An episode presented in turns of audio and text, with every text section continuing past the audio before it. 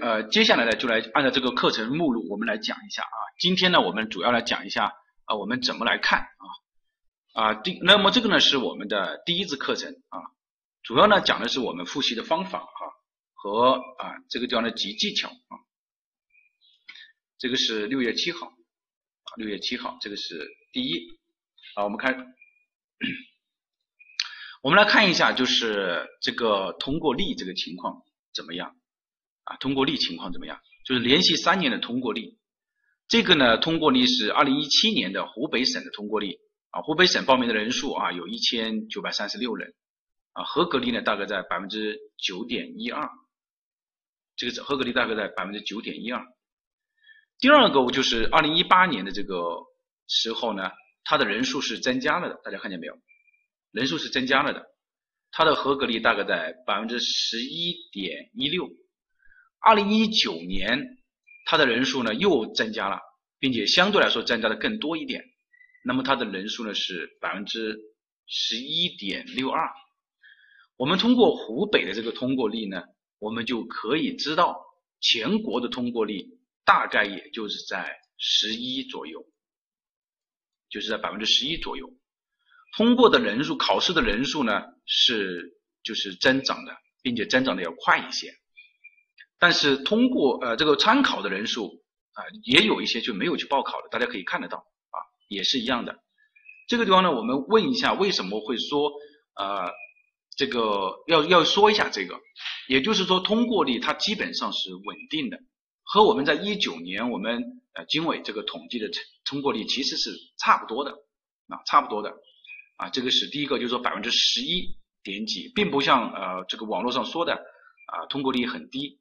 并没有的是吧？通过率其实很高，这个是第一个。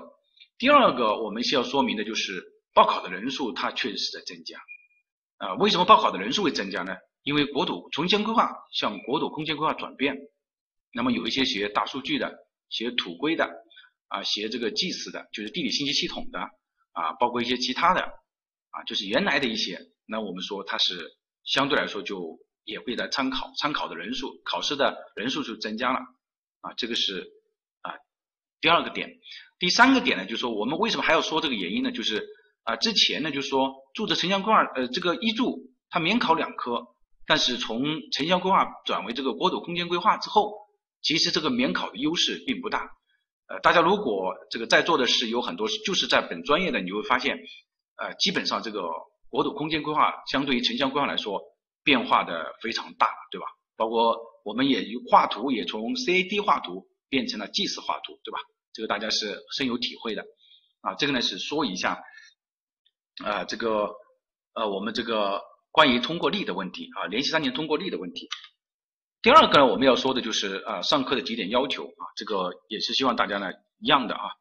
第一个就是我们彼此尊重啊，就是老师呢会按照这个课程的结构，把这个问题呢就是一一的给大家讲解。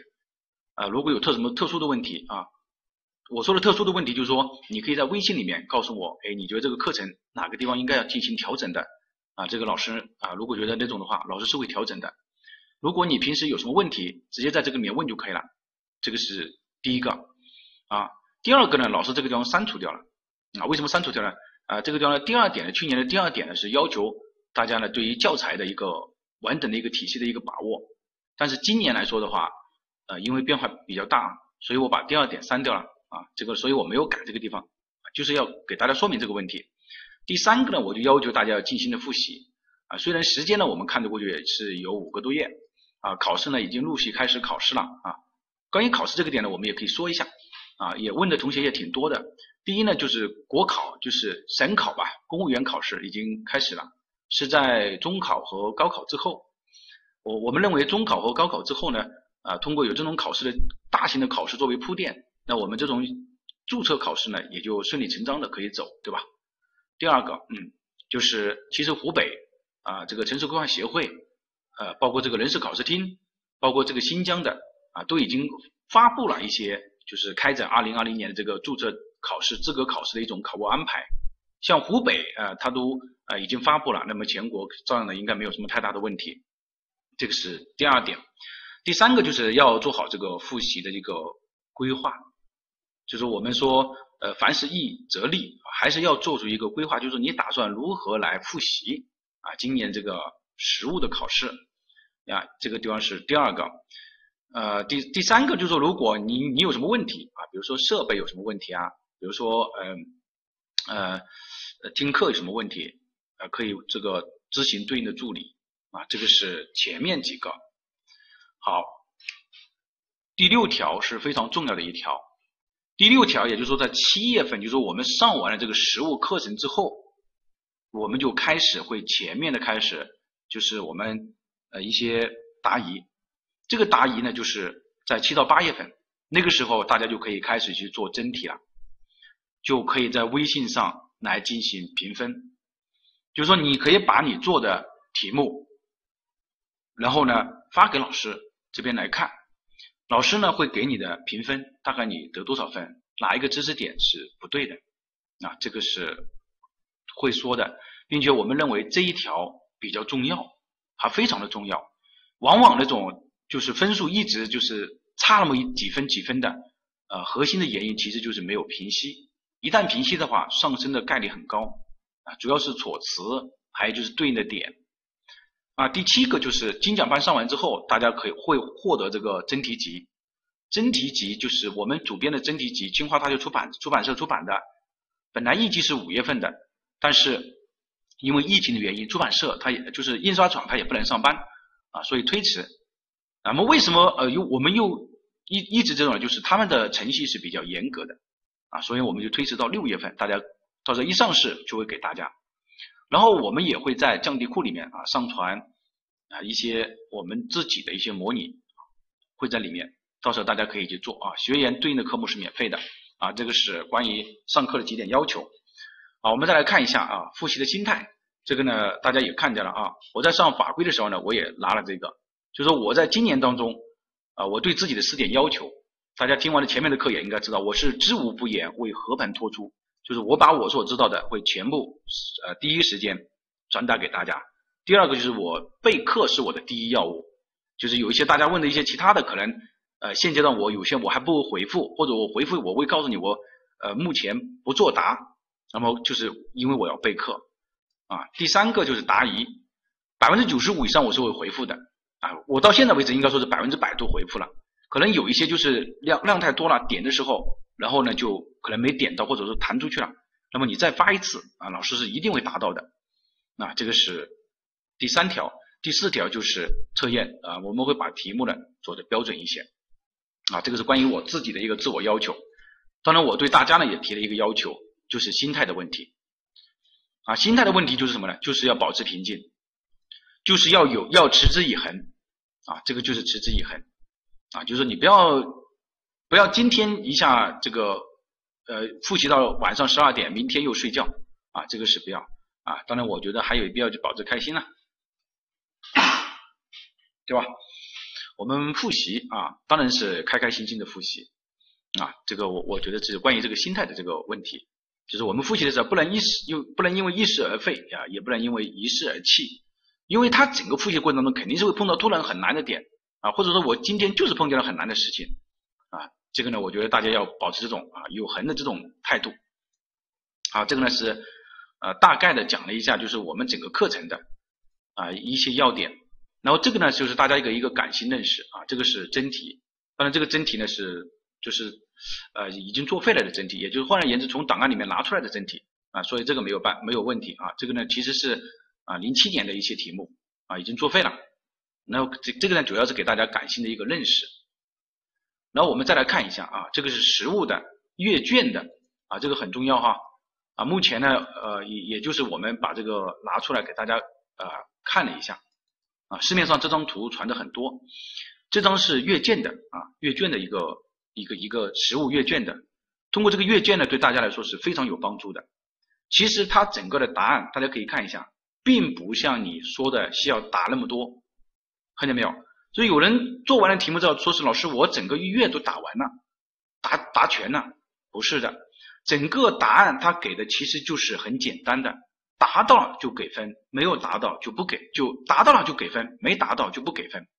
但对于今年来说的话，老师要说一点，今年有黑体字，什么叫黑体字？好，我来给大家说一下啊，大家认真听啊，这个就是比如说像第二道题，呃，第三份沿街障建筑物的长度超过一百五十米，这一百五十米和设置消防通道是黑体字。如果比如说这两份你达到了超过一百五十米，得了一分，消防车道得一分。如果你达到是沿街建筑物的长度超过一百五十米，不符合规范，那么可能你只能得到一分。因为今年啊，这个也没有什么好，就是好，我们也没有什么好回避的。就像一八年的时候，我们也请了这个一一些老师来听我们这个课程是一样的，教学相长嘛。啊，这个没什么好，因为整体的应试水平是提高了的，整体的应试水平是提高了的。所以这种阅卷的水平也来提高，这个是很正常的，明白这个意思吧？啊，这个是第一个。我们通过这个，你看见没有？啊，我们这个地方要仔细的讲一下讲，就大家以后你在面对的整个过程当中，你就可以有针对性的来看。比如说我们说的这个，呃，这个这个这一点，高层公寓的建筑北侧间距不足，它就是得一分；宾馆间距不足就得一分，看见没有？好。整个就是不管你答的再多，比如说你打啊这个北侧的公寓距离什么十三栋的公寓建筑间距的长度超过十三米啊满不满足日照的要求啊，就是说你写了很多，但是也就是一样的，出现了建筑间距不足就得分，没有出现建筑间距不足就不得分啊。当然有些时候日照不日照不充分，就说日照不满足规范。要看，如果日照满足规范，不日照不满足规范，当然我们现在新的标准当中就是以日照来作为唯一的标准的。这个上一节课、上一次课、上一节原理课最后讲的时候我们讲过了，就删除了什么监禁啊、卫生条件。那么如果这个地方你看，如果你日照间距不足，以前的话可能就不一定啊，这个就叫什么黑体字啊，这个是第二个啊，这个是第二个。第三个就是呃，我们对于这个啊第六题的这个答案的这个这个是阅卷答案哈，这个大家可以认真看一下，就是说拿到老师拿到阅卷批呃这个批卷老师手上的答案，你就要知道知道一个什么呢？你尽量要把你确定的，就说你不要去扯你，比如说你觉得你自己都觉得你可能很扯的点，你就不要放在阅卷的试卷的前面，也就是说最明显的错误写在前面。可能你自己都觉得不一定对的，迷迷糊糊的，那么你就放在后面，明白这个意思吧？还有这个是第二点，第三点，不要胡乱的去答很多，就是很明确的，对吧？他所有的答案，你从这个地方你可以看得很清楚，基本上都是一些很明确的答物，就是说，你看应有对接外的出入口，不要写的很含含糊糊的，就是那种答案。基本上不会是作为阅卷的答案，这个是我们对这个答案进行了一个分析。也就是说，可能你所有最后能给分的答案都是很明确的，确实是有问题的答案，而那些很含含糊糊的答案，就是有争议性的答案，一般来说不会作为阅卷给分的答案。这个呢，就可以解出你啊，这个为什么你。总是觉得你的点达不到啊，这个是第二个啊，这个二二六二四，我看见你问的问题哈，但是这种问题就你我们就课后再来答了，就不影响大家直播的这种啊这么多人的时间啊。好，这个这个很重要哈。后面正式上课的时候呢，我们还会给大家看一些呃阅卷的答案啊，大家可以很明显的看得到它是怎么样的啊，这个是第二个。啊，这个是修规的内容哈，这个是修规的内容啊，是修建性详细规划的内容。啊，我们再来看考试大纲啊，考试大纲啊，我们说以纲为纲，以本为本。这个考试大纲是二零一四年的，二零一四年其实二零一七年和二零一四年的差不多。那么我们今年的考试大纲，今年的考试大纲，我们大概什么时候？会出来啊，按照正常情况下，考试大纲呢，往年都是在七月底之前会出来啊，最晚也不会超过八月初，就说七月七月份的时候就会出来。但是因为现在考试大纲还没有出来啊，所以呢，这个让老师说两点啊。第一个，大家认真听了。第一个就是我们的考试大纲会参考二零一七年的考试大纲来，就是上实物，这是第一个。第二个，我们会增加国土空间规划的内容来上实物，就是我们的基础是，比如说七道七道题型，像这种，我们认为它应该是不会变，对吧？我们会参考考试大纲，就是二零一四年、二零一七年的考试大纲。我们会增加国土空间规划的内容，大家不要存有侥幸的心理，认为今年不会考国土空间规划啊，这个万万不可得啊！为什么呢？因为国土空间规划是顶层设计，任何一个命题的老师，这一条钢线是不会去动它的，明白这个意思吧？如果你这个都动，那那我们还推什么国土空间规划呢？对吧？所以不要有这个。啊，这种侥幸的心理，这个是第一个。第二个，实物相对来说可能会啊好处理一些，但是其他三科的变化，大家如果听过课就会发现，那么变化就很大了，对吧？啊，这个是第二点。第三点，我们实物的考点必然是会有变化的啊，这个是我说的啊，我们今天可以走着瞧。如果还是按照之前的七个题型，就是完完整整按照那个去去复习，可能会有点吃亏。那我们要怎么复习？比如说我举例子吧，比如说我们今年讲城镇体系规划，会讲不会讲？我们会讲，但是城镇体系规划我们会以省级国土空间规总体规划，就是省一级的国土空间的总体规划来讲。为什么呢？那韦老师可以告诉你，因为省级的国土空间总体规划。它就是侧重于什么协调性，而城镇体系规划的目的就是什么呢？就是协调性，所以我们会对应着这样来讲。那么它评价的内容和点是不一样的啊，评价内容是点是不一样的。比如像总体规划，它也是有一些啊变化的地方。比如说它的考试时，它就直接问你了，旁边有一个这个，比如说有一个呃自然保护区，那么。在划三线的时候，这个自然保护区是否要划入到城镇开发边界里面去？啊，我只是举例子。那么你在做题的时候，三线，那么毫无疑问，那是一定会涉及到的，对吧？那你涉及到了，你你就要考虑，他说，比如说他说城镇开发边界线如图所示，就这个城镇开发边界线要不要把这个包括进去？那就是你肯定要指出来的点了嘛，是不是啊？啊，指的是这么一个问题。啊，这是这么一个问题。好，那我们接下来再来再来讲啊，再来讲啊。刚刚那个同学说的非常对啊，感觉好乱啊，但是乱中还是有纲的，因为我们处在改革之年。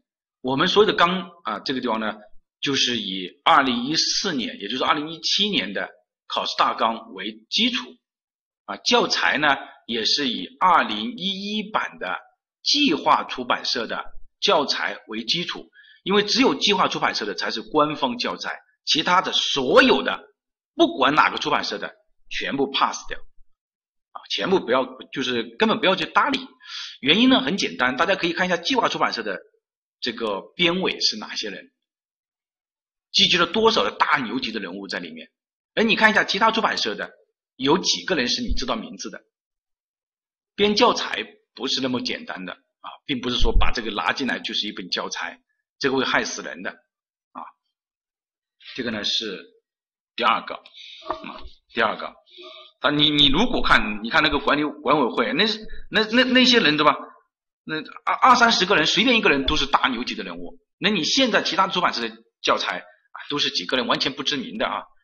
其实呢，网上有一篇文章说的很对啊，那些就是一些呃卖这个题库的啊一些人。把这个教材摘抄拼合在一起，简就是完全就是没有必要啊啊，这个是第二个。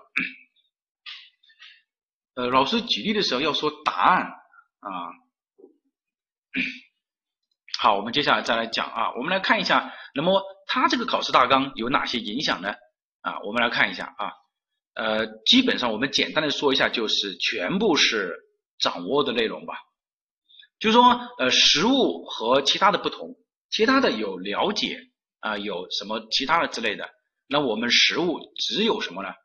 掌握，基本上全是啊掌握啊这一个熟悉，然后百分之六十啊，我们来看下一个。好，哎，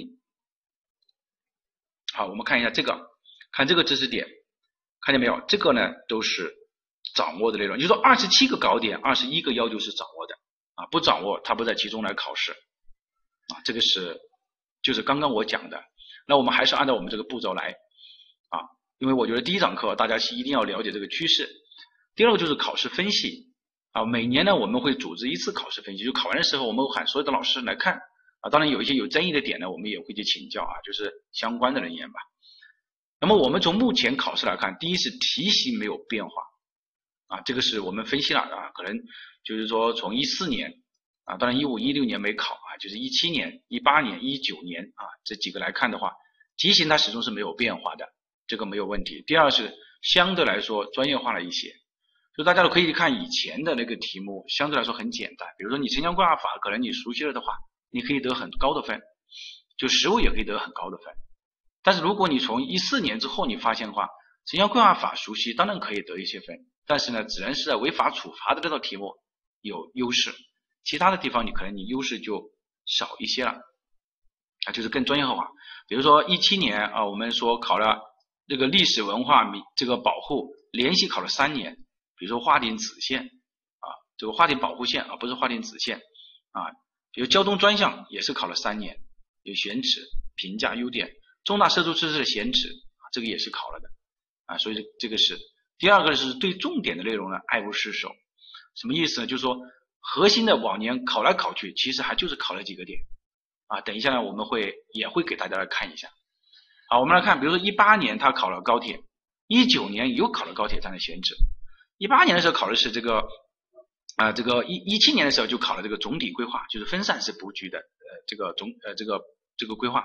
一九年的时候还有考了，啊，等一下我我又会告诉大家，就是他为什么会这样考，啊，就是原因是什么？就是原因是我们国家的政策，政策我们现在要求的是什么？是节约节约的利用土地。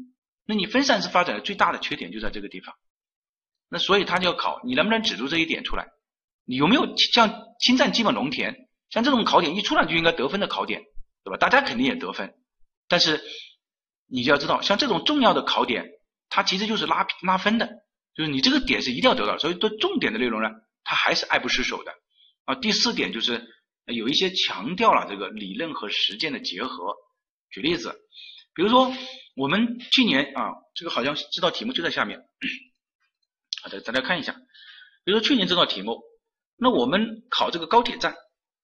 这个高铁站就是很典型的理论和实践相结合。我不知道有多少人答了这个高铁站，呃，高铁怎么？你们是怎么答这个高铁站的？当然是有很多人答了这个高铁站，呃，距离主城区的交通不便了。应该有很多人答了吧？啊，就是距离这个主城区的交通不便，是不是？啊，对，你看，啊，是答了对吧？不便利对吧？嗯，啊。是吧？呃，占用了基本农田，是吧？呃，肯定有很多人答了，对吧？侵占基本农田，但其实，呃，如果你参与，你你就知道，呃，核心的核心的点其实不是呃交通不便这个点，明白这个意思吧？核心的点就是它根本就不应该布置在这个地方，也就是说，叫高铁站的选址位置是不当的。为什么位置不当呢？因为。这个就是我说的理论联系实际哈，大家认真听，因为我们在城市综合交通体系规划标准的时候就已经明确说了，应该在城市中心区外围，城市中心区的外围，城市中心区的外围这个地方才是中心区的外围，那么城市中心区的边缘就是外围了嘛？多少的地地方呢？我在讲原理的时候我是错，我因为很多人不知道城市中心区的外围到底什么叫边缘。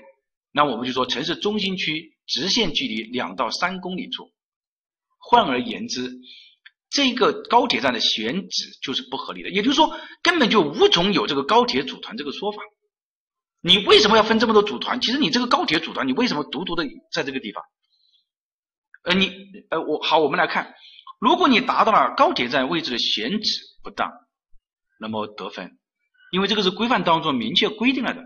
如果你打了交通不便，可能就要减分了，也就是说你拿不到那么多分，明白这个意思吧？这个就是说理论联系实际。这个点就是理论联系，就是说你出来对答案的时候啊，我们今天呢其实主要是讲一下这个实物的一些宏观的东西，后面我们每一题每一题会来细推啊。这个在讲原理的时候，大家我们在讲法规、讲原理的时候，我们都讲到这个点。去年冲刺班的高冲刺班的时候，我们还专门讲这个规范。我一直在强调，我说中心成就的边缘，中心成就的边缘。押题的时候我还讲了一个十五十五分钟，恰恰就是讲了高铁选在哪个地方，恰恰就讲了这个分散组团式的布局。对吧？有九十班的同学在这个地方的啊，当然还有个同学问啊，你讲这些做什么？你要讲题目啊，这个是万万讲不得题目的，是吧？那讲题目，那我今年就没有办法给大家上课了，可能现在国家都已经开始啊准时整点的给我分配饭了，对吧？啊，所以这个是不行。这个就是这个点在这个地方。好，我再说一个例子啊，再说一个例子。就说，呃，为什么你达到的点可能会有些出入？就是你出来的时候，你总是觉得大家都好像是一样的，但是为什么最后分数出来会有差别呢？啊，我们再来举个例子，就是关于这个点，对吧？啊，这个地方啊，所以说这个地方你听在这个地方它有一条基本农田这个线这样过来，这个大家都看得到，对吧？这个都都看得到，没看到基本农田，这个不应该呀。这个这个基本农田，你这个送分的你你没看到这个没办法，对吧？好，刚刚讲到哪个地方啊？被打断了一下啊，我们再回过头来啊，回过头来，我们还是回到我们啊这张呃一一步一步来啊。那么这个呢就是强调理论和实际的结合，就是不要再去说那些啊。第五点就是紧跟当前的政策，紧跟当前的政策。我们在讲法规、在讲原理的时候，我一直都在强调一种政策，比如说我们现在的国土空间规划，它的编制的要点是什么？节约、集约，对吧？生态发展、绿色优先、保护优先、开发啊，就是保护，然后再来啊这个讲讲开发。如果你理解这句话的概念，你就会理解为什么保护的题目已经连续考了三年了。就是国土空间规划立法也应该也是叫国土空间。这个开发保护法啊，所以这个呢是不一样的。那么我们比如说我们我举例子哈，比如说我们今年在考试的时候，我们就应该知道啊，这个绿色发展、节约对吧？保护资源这些才是重要的，才是重要的。好，这个呢是整个考试的一个趋势啊。我们接下来再往下讲啊，呃，实物的不同之处。实物的不同之处在哪个地方？在题型不同，就是和其他三科不同啊。其他三科呢，呃是只有它是三小时啊，其他三科呢是二点五个小时啊，二点五个小时。那么呃考试三小时，大家不要觉得这个三小时你时间很充裕啊，时间不是很充裕的啊，就是没有碰应急的成分，这一点就是基本上是没有了啊，碰应急的成分没有了。第二个是万维不同。所以原来这个呃这个考试呢，其他三科的考试呢都是有明确的这个万维，并且呢百分之八十五以上的分数呢是在教材当中的，但是实物没有啊，实物没有，就实物需要的了解，就算你都要了解啊，这个是第二点，第三点就是要求不同啊，刚刚我们已经讲了，就是掌握的不同啊，掌握的不同，对你时间三小时是不够的，后面我们会讲啊，大家如何来应付这个时间啊，应付这个时间。啊，第四个就是阅卷的方式不同啊，其他三个都是机器扫描阅卷啊，只有实物是什么呢？啊，是 person，就说人来阅卷啊。啊，这个当然，我们也可以讲一下它这个原理哈，就说每年呢大概有一千一万三千人左右的人参加考试，然后呢会从各个省把这个试卷抽上来，抽上来之后呢就会给一部分人先去做啊，做完了之后，你看从各个省的。每一个省按照这个比例来阅批，把这个卷子抽出来，抽出来之后呢，会把这个抽出来的试卷和就是命题老师的试卷啊命题老师的点呢，会来进行一个一一的对照啊，就说命题老师可能你也不能说命题命题老师的点，他想到的点就是大家都看见的点，对吧？也不一定，所以呢会拿来一个对照，然后呢对照的过程当中就彼此这样对照对照，然后就确定大概大概七到八个点，我一般是七个点来作为得分点。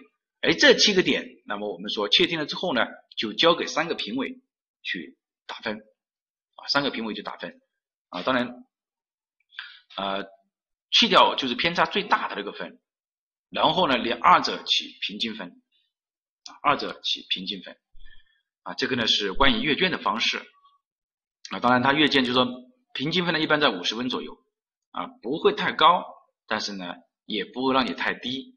总之啊，这个六十分，你说它很难吗？也不难。你说它不难嘛？恰恰就达不了这个六十分啊。其实呢，呃，有很多人呢也问过这个问题啊。我我这样回复吧，因为有一些东西我们也就是不方便去，就是说，反正通过历史在那个地方。至于你到底是为什么是五十九分啊，五十八分啊，有一些原因的啊，有一些原因的。啊，总而言之吧，就是分数越高越好，分数越高越好。啊，这个是关于啊第四个，就是阅卷方式。啊，我们来说几道题目啊，就是对于大家就完全没有复习实物的时候，我们就来说几道题目啊。我们来看，就是我我们通过说几道题目，我们来明白一些道理啊，这个是是这么一个意思。啊，我们来说几道题目，就是说，他说某企业为建设市政工程项目，申请了八百平米的临时建房啊，临时的厂房，经批准，临时使用的期限为两年，两年后呢自行拆除，啊，这个是经批准，该工程一年呢就提前完工了，你不能说这个开发商，这个施工单位挺什么？挺 NB 的，对吧？挺厉害啊！提前一年，然后施工企业按照临时厂房实测面积九十平米，将其租赁出去给上作为商场来使用，作为商场使用。合同约定租期两年，主要就是说我租给你，合同约定租期两年。商场开业后不久就被查处并确定违法。并执法机关告知限期拆除啊，并罚款。然后呢，该单位以租赁为就是你这个租赁你没有到期啊为由啊，逾期未拆也没有交纳罚款。请问你，他的题目就来了啊？请问你，就说该建设单位违反了啊，这个叫是城乡哈。啊，城这个这个违反了城乡规划法啊，城乡规划法就是违反了哪些城哪些行为违反了城乡规划法？这个是第一个。好，九幺零幺零啊，违反了城乡规划法、土地管理法、行政管理法，一分都没有拿。就说你答的那个点一分都没有，我现在就告诉你，你答的那三条一分都没有。那这个就是活生生的例子摆在这里。那这他答出来是很好的，他答出来是对的，就是给大家启示，是很对的，就是就是因为他答出来，我我就告诉你，他这个是这个这个没有分，这个没有分拿，啊，这个是第一个。啊，第二个他说该情况由和部门进行查处，啊，也就是由哪个部门来进行查处，啊，第三个就是建设单位逾期未拆除的理由是否合理。啊，为什么？第四个就是该如何处理啊？我们呢为什么要讲这个题目呢？就是题都读不懂。好，我们来看啊，嗯，我我讲这个，我为什么要讲这个题目啊？就是要告诉大家，这个就是命题老师暗示给你什么，你就答什么。其实我就是一定要解决大家的一个宏观上面的一个点。这个点很重要，就是为什么你达不到考点，就是为什么你总是达不到那个点，明白这个意思吧？这个地方大家来看啊，建设单位违反了哪就是哪些行为违反了城乡规划法？这个章是城乡规划法，我打错字了。刚刚那个同学为什么得不到分呢？他理解的是建设单位违反了哪些法律法规？这是完全不对应的，是不是？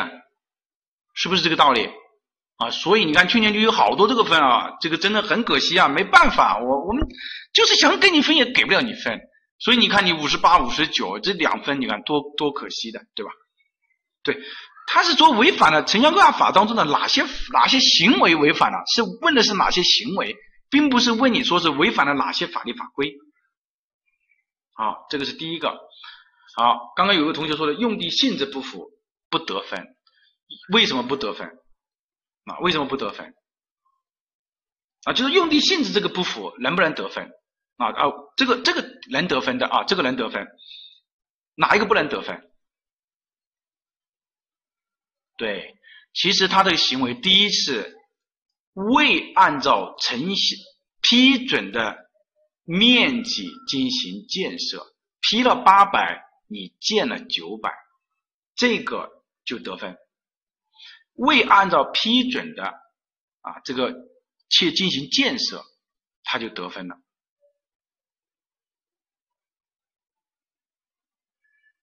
啊啊，这个说的呢就是这个地方。好，第二个我们来看一下啊，答违建，答答什么违建？建设单位违建了是吧？这个显然是不得分。啊不得分的啊！你你这个答了这个，人家这问哪些行为？这个显然人家已经告诉你了，对吧？啊，啊，甚至改变使用的用途啊，这个是得分的啊，甚至改变得用的用途是得分的。好，我们再来看第二个，就是该情况由哪个部门来进行查处？哪个部门来进行查处？你们是怎么答的？你们是怎么答的？告诉我，由哪个部门来进行查处？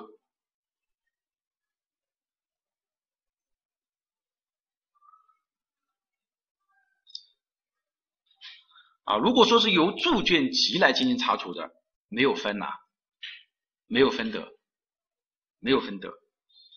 啊，这个呢，我们在讲法规的时候也反复强调过了，对吧？你和土地局不管你们如何去扯皮，认定违法建设的一定是什么？是城乡规划主管部门。当然，你现在打自然资源局没有问题啊，没有问题。好，第四个啊，建设单位逾期未拆除的理由是否合理？为什么？啊，由城管去查处啊？不是的哈，城管是委托执法，这个地方我们不展开来讲，那讲起来就很多了。那个是法规的时候我们已经讲过了，对吧？城管没有执法权，城管所有的执法权都是委托执法。城乡规划法里面说过说过了，是由呃城乡规划法说了是由城管去执法吗？没有。那是你当地政府的一种委托行为，城乡规划城管本质是没有执法权的，就是城乡规划主管部门，这个已经说过了很多次了，对吧？所以这个地方你不能答错啊。好，我们再来看啊，还有答乡镇人民政府的，好，我们看这个吧，就是建设单位逾期未拆除的理由是否合理？逾期的理由是否合理？是否合理？啊，当然是不合理的啊！为什么不合理呢？啊，当然有一个同学啊，他就问我说：“老师，他签订了合同，然后你看你要就让人家去拆除，这个不合理啊？那我的损失由谁来承担呢？签订了合同，这个损失由谁来承担呢？对吧？哎，你你你不能说，比如说我啊，我这我举个例子吧，比如说我偷了一万块钱，然后呢，我把这一万块钱借给你了。或者说我把这一万块钱借给你放高利贷，我现在告诉你这一万块钱我要收回来，你说不行啊？因为什么？因为这个叫嚣张的行为啊！你本身就是类似啊偷，比如我偷了一辆摩托车，我把这个五百块钱卖给你，这本身上就是嚣张的嚣嚣张的行为，我违法在前啊，违法在前，那么你这个合同就没有办法违法。对于规划局来说，我只对该企业的违法行为进行处罚。至于你和你租赁，那是你们的民事的合同之间的关系，所以你不要想多了啊，这个是第二个。啊，如何处理？那么就是按照我们城乡规划法来进行处理就可以了。对，违法在前，合同在后。啊，这个呢就是老师说这个意思就是两点啊。第一，第一是什么呢？第一就是啊，我估刚刚有个同学说是呃，该企业可以去告这个建设单位吗？啊，你可以去告建设单位啊，没有问题的。但是估计是嗯，告不了啊，就是估计。是失败的啊？为什么呢？因为你本身也知道它是一个临时厂房嘛，这还有什么好说的？啊，我们呃不说那么多，我们再来看，我们通过这几个呢，我们来说明两个点的问题啊，两个点的问题。第一个就是与实际的结合比较紧密了，看见没有？就是没有不会说是像之前那种就是很简单。第二个呢，我们要明白的一个点就是要。问什么答什么啊？这个是第二个。问什么你答什么啊？我们再来看下面一道题目。这个题目呢是一九年的啊，我们来看啊，认真来看。你看，像刚刚那几个同学，其实他们现在把这个问题暴露出来，其实是说的很对的，就是因为问什么答什么没有呃回答什么。第二个，我们来看，就是关于某县城的总体规划的示意图的这么一个问题。你看。某县城城市总体规划两片区五组团的结构，就说这个题目我们后面还会来讲的，明白这个意思吧？就是我们后面还会来讲这个题目，这个一九年的题目，到时候大家拿了真题就可以了。就是我们没有必要上课的时候来耽搁时间来讲这个，对吧？是不是？我们我们现在讲课了，我现在想给大家告诉大家，就是说你错在哪个地方，你的原因是什么？然后你下一次你才可以改变这个问题。我们直播的时间是很金贵的，对对，我们现在是讲思路啊，确实是这样的道理。好，我们现在来讲第二道题目，就是某县城城市的总体规划。当你看见这道题目的时候，当你看见这个题目的时候，我们来读题，我们就要来知道他在问什么，明白这个意思吧？他说某县城城市总体规划五两片区五组团的结构，其实告诉你的意思就是说分散了。那你有多少同学达到了没有节约、集约的利用土地呢？两分哦，这个点两分，有多少？对，他就是告诉你，指的就是这么一个点啊，这个是第二个啊，就是关于这个点，分别为东片区、西片区、风景旅游度假区。职教组团服务区、高铁组团区、南部工业、西部工业组团啊，我问一个问题，有没有同学答他的用地的问题的？用地的问题有没有答？比如说我举个例子，有人不知道什么是用地的问题，比如说职教组团缺少绿地，缺少市政公用设施，有没有同学答的？有没有同学答？有。像这个基本上就是没不是考点，就是为什么呢？你根本就看不出来的这些问题，就说你根本就看不出来。像这种你根本就看不，它只是一个示意，它只是一个简单的示意给你看。像这种就根本就不是你答题的点，明白这个意思吧？对，规划层级就有问题，就是它根本就这个就不是你答的点。那你这个你答上去了就没有必要，所以我们后面我们会针对就是一种题型，老师在讲课的时候是，比如说我讲这道这种题型，我就一直讲这种题型，把这种题型给大家讲。好，这个是嗯第二个，第三个我们再来看一下啊，我们再来看一下，嗯，有没有同学啊吃了些建筑的亏是吧？嗯。呃，没事，就是通过我们我们现在我老老师现在给你讲的道理，就是要要你明白这个道理。有没有同学答答什么交通的问题？有没有同学答这个交通的问题？有没有？就是答这几个交通的问题有没有？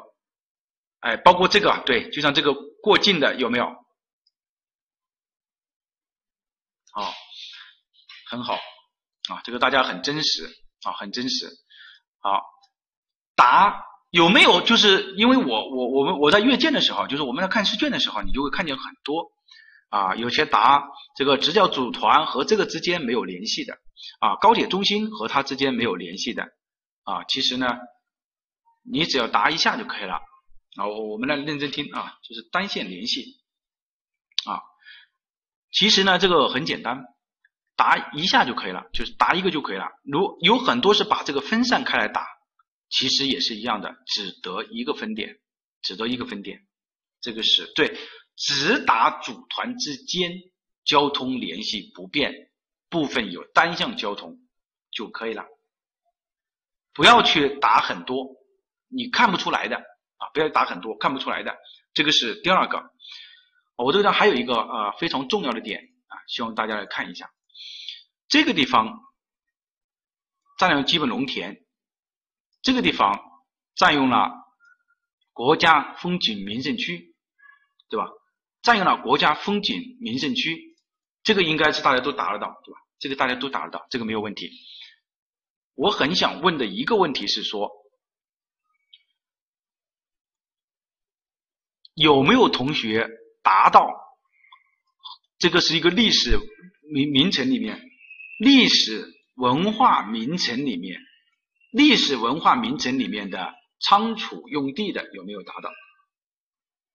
有没有同学达到？答了。有没有同学达到工业用地比例过大的问题？有没有？有没有同学达到工业用地比例过大的问题？有没有？没有是吧？在阅卷的时候。啊，出现了很多这种问题，你答这个是对的，答这个没有问题，因为它单独标出来这个，本质上就是让你看见这个用地布局。但是答这个工业用地啊，比例超过多少，这个纯粹是你自己瞎猜的，纯粹是你自己我想当然的答的，这种是没有分的，没有分，没有工业用地比例过超过百分之三十五。其实我很想问你，我工业用地超过百分之三十五怎么了？我超过百分之四十，你又能奈我如何呢？我就是一个工业型的城市，我超过百分之四十，你能怎么样？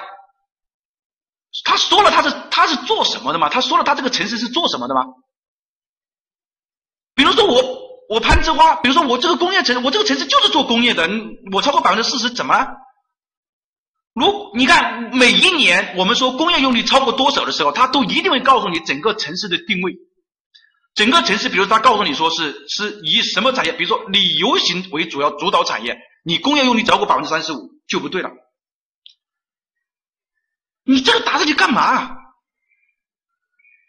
对吧？因为你工业用地的比例到底是多少？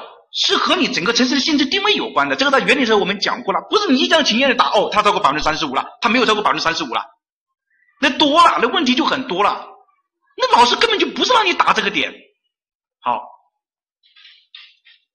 那我们再来看啊啊，慢慢讲是吧？我们再来看啊，再来看啊，我们先把问题啊抛出来啊，抛点问题出来，我们还要说一个问题啊，说一个问题，呃，说一个什么问题呢？就是有很多同学啊，达到了这个良好地段给工业了啊，这个不能这样说啊，这个不能说这个工业用地选址是不当的啊啊，有人很多人说这个工业用地选址不当啊，这个没有作为这个就是根本就根本就没有作为得分点，这个你也看不出来当不当，说实话不知道你是怎么看出来的当不当的，那意思是说把这些地方是吧？哎，这个可以，这一个答的是对的。你这个当时水源点，你工业用地这个是对的，但是这个不能答。说这个你没有问题啊。我我刚刚已经说了，这个没有问题，但这个和这个没有关系啊。好，这个是这个，就说我我刚刚已经说了，就说答这个没有问题啊，这个是点的啊，这个不是。好，我总结第二个原因就是啊，我我现在给大家总结一下三个点哈，大家认真听，这个这个不是，这个才是我们的核心啊。第一个就是你第二个应该说，第二个是答为所问，就是答的不是人家问的。第三个才是什么呢？分不清考点，就是什么？一九年的考试的最大的特点就是考点很多，就是你看得过讲，好像很多的这个错误的点，点多而不什么不确啊。这个是岳坚老师，什么叫不确？就是同学们在做题的时候，发现这个地方也有问题，那个地方也有问题，但是你自自己都是不确定的。我们说不确定的点不会作为得分点。我再说一遍，就是这个东西本身有争议的点是不会作为得分点，明白这个意思吧？点多而不确，就是你答了很多的点，你甚至把所有的点都答上去了，但是没有不都不是确定的。像这个地方，还有就是一些点答为所问，就是说。他其实考的，你说这个高铁站就不应该布置在这个地方，但是你选择这个地方，你答的是什么？高铁组团的问题？不是的，是这个点就没有啊。还有第一个问题是什么？层次，就是我在修规当中的内容达到总规，总规当中的内容达到城镇体系规划啊。我记得最清楚的一个就是。呃，同学有个同学说是职教组团和旅游组团全为居住用地，显然不合理。应满足职业教育和旅游度假的需求，啊，本质上人家就没有给你看他的用地，就是本质上他就没有给你看用地啊，答的很多啊，明白这个意思吧？啊，对，层次这个是很重要。好，等一下呢，我们也会。啊，一一呢把这个讲过去。总而言之，我们讲的这个意思，就是要告诉大家，那我们要来理解，就是老师他到底让我们做什么，就是我为何达不到考点上。啊，这个呢就是一个最典型的啊，往去年呢我也讲过这个，就是我们和老师之间本质上就像一场智商和情商的拉锯战，什么意思？就是和你交男女朋友是一个样子。一个样子的，因为命题老师他其实已经想告诉你了，你要从哪几个方面去答，而你只是说你是否能答得到的意思，明白这个意思吧？是一场情商和智商的拉锯战啊！不要认为这个老师在这里瞎扯，这个很重要啊！我们得，我们等一下就会来说啊，等一下就会来说。比如说女生说我不想见你，其实就是说我想见你，你快点过来。比如说女生我没有事情，那么就是说你等着，我现在心里很生气。比如说你是一个好人，对不起，啊，我们不合适啊。换言之，我根本就没有打算看上你，我不想和你什么，我就不想和你去谈恋爱，对吧？比如说女生说，哎，我今天能不能请你吃饭呢？啊，下一次吧，啊，就是说下一次你也不要约我，我也不会答应你。啊，你你在忙吗？啊，在吗？忙不忙？啊，就想问你，哎，你有没有事情，能不能帮忙？啊，我需要你帮忙，对吧？早点睡吧，就是说，哎，我不想和你聊天了，啊，我想睡觉了，啊，其实他也不一定睡觉了，是吧？就是我就是不想和你聊天，就只能这么一个意思，啊，总而言之，就是他有一种什么隐含，一种隐含在里面，啊，隐含呢，我们把它理解为就是潜台词，潜台词，这个很重要，表面上是我没事，其实就是我有事。其实出题老师也是这样子，就是说啊，我我我，因为我们出过题啊，大家认真听哈。就是说，为什么出题老师这个样子？因为我又不能告诉你说你要这样来作答，但是呢，我又不能不告诉你你要这样来作答，好像是很矛盾，其实一点都不矛盾。我不能告诉你要来这样作答，是我不能告诉你考点。我不能不告诉你不这样来作答，是不能说整我知道卷子命的就就大家都是答答的五花八门，就大家都没有共同的点，那我怎么给分呢？我怎么有考点呢？对吧？我考的我肯定是希望你什么？希望你达到我要考你的这个点的嘛。那么就这个意思。好，我们再来看，对疯狂的暗示，等一下我们会说啊，像这种啊是一样的啊一样的，比如说女生不过。那到底是我是信任他的还是不在乎？其实同样的道理，出题老师也是这么想的。告诉你，我家在水源地，我家有风景区，不是说我家乡有多漂亮，而是说来呀，保护啊，伤害呀，互相表白啊，答题呀，其实说的是这么一个意思。你不相信是吧？你在做题的时候，你会有很多这样的这样的意义啊。对你往往出现的考点，其实它就是在告诉你这么一个意思。当一旦出现了，比如说去年它就出现了啊，风景名胜区，那你还要说吗？说都不需要说，肯定是考点。垃圾物垃圾转运站。垃圾处理填埋场，那当然是考点，对不对？好，我们再来看一下，我们也顺便来看一下啊啊，这个二幺六九六哈，典型的直男一枚哈，直接说啊，说了就没意思，你不懂，我说了也没有用，对吧？你懂，我不说你也懂，你不要我说了你才懂，那我干嘛要说呢？我说了可能你也不懂，那我说的更没有意思，对吧？所以机灵点啊，机灵一点啊，这个很重要啊，我始终认为这个很重要啊。好，我们再来看，好，就是来讲这个题目啊，讲这个题目。其实我从整个这个可以给大家说啊，从空间布局、用地布局、交通组织、资源保护四个点。每个点两个考点，你想想看看，你可以得几分？你可以得几分？比如说每个点那就有八个点，八个点的话，你大概就可以得十五分。